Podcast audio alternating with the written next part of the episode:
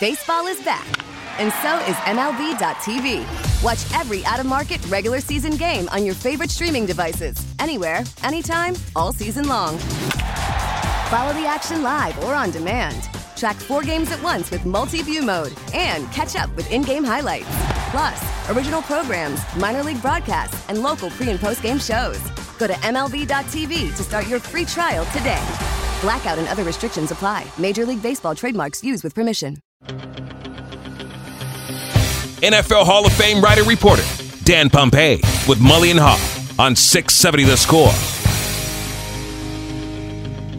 Welcome back. It's Mully and Haugh, Chicago Sports Radio 670 The Score. Mully out today.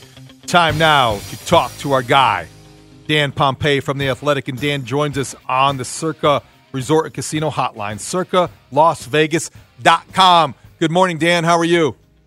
I'm great, David. Uh, really uh, still buzzing a little bit about the game last night and excited to see what's going to happen in the months ahead with uh, everything in the NFL and the Bears and the draft. Got a lot going on. Huge offseason ahead. Great game to digest in the Super Bowl with the Chiefs becoming a dynasty. Wanted to talk to you about last week's big news in Chicago. It was a great week for the Bears organization. Steve McMichael gets into the Hall of Fame. Devin Hester joins him. Julius Peppers, a Bear for four years, also among the class of inductees. I know that you played an instrumental role in their candidacy and maybe in their election. Let's start with McMichael. What does it mean to you to be part of this process, and how special of a week was it to be able to deliver that kind of news? Well, you know, I think first of all, you know, it's really not about me, never about me. It's about the player and his accomplishments and, you know, the great career in this case that Steve McMichael had. And uh, it was just kind of unfortunate that he had never been discussed as a candidate in, I believe it was 26 years of eligibility for the Pro Football Hall of Fame. It's mind boggling.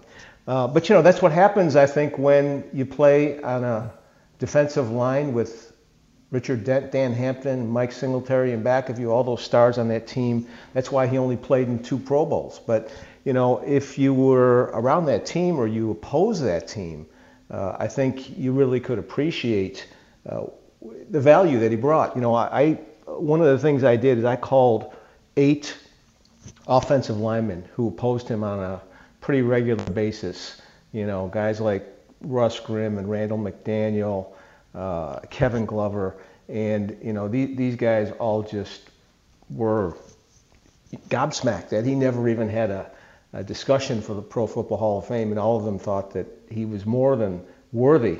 So from that standpoint, it was it was very gratifying to see what I believe is justice served. And then you know you you throw uh, on top of that the fact that you know the man is uh, obviously suffering, and this means so much to him. You know, I, I don't.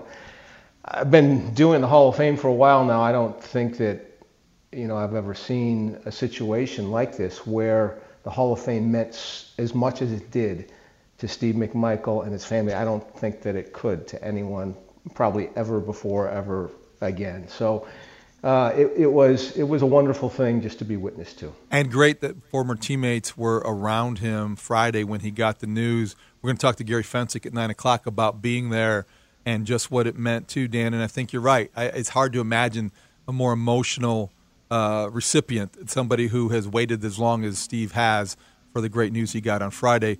Devin Hester also has been waiting, not as long, three years, but he gets in. And I just wondered what your level of surprise was that he either got in now or maybe had to wait this long, and why you think that um, he deserved it.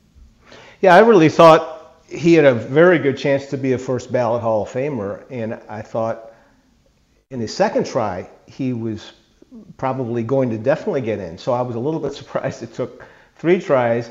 Uh, but you know, you never know what's going to happen in that room, and I think what happened in the first two years, especially in the second year, was voters looked at him as a special teams player only, which he basically was. That's that's why we were discussing him.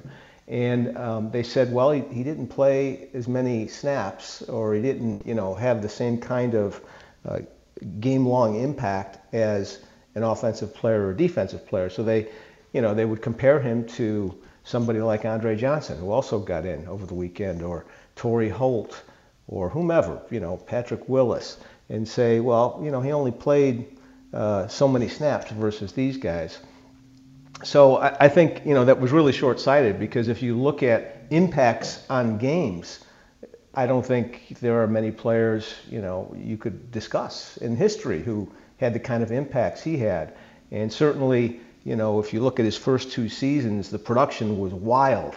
And then, as you know, uh, opponents started doing things so that he could not touch the ball mm-hmm. as a return man, and his production went down in terms of touchdowns and that kind of thing. But he still had a great impact on field position and everything that went on in the game. So. Um, you know, it, it, was it was uh, very gratifying to see him get in. I think it, w- it was well deserved. And you know, um, one of the things that I that I looked at with him that I that I talked about was that uh, if you look at all-purpose yards, you know, he he was up there. He had more than I think all the the uh, the people we were discussing in the room. You know, eh, because he, he just I mean, even though he didn't touch the ball as many times, he certainly had that kind of impact. You're never going to make everybody happy. And Antonio Gates, the tight end, I wonder what your reaction was to him comparing not getting into the hall, being part of this class on the first ballot, his first time eligible, to losing a Super Bowl?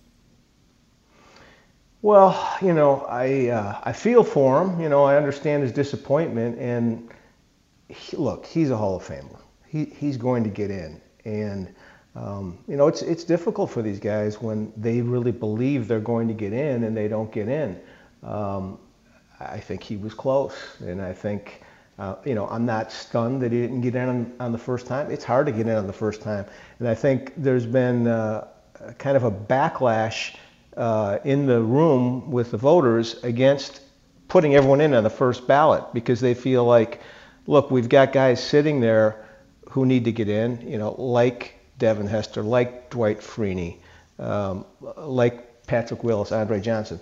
You know, these guys need to, to be addressed before we get some of the, the guys who just come along, which is, you know, it's interesting. And we've got a bunch of first ballot or potential first ballot guys next year, you know, who are going to be uh, in the discussion. So, um, you know, it's something that we have to keep grappling with every year. You know, I, I think the other thing with Gates is, you know, he scored more touchdowns than uh, any tight end in history, which is, you know, really remarkable.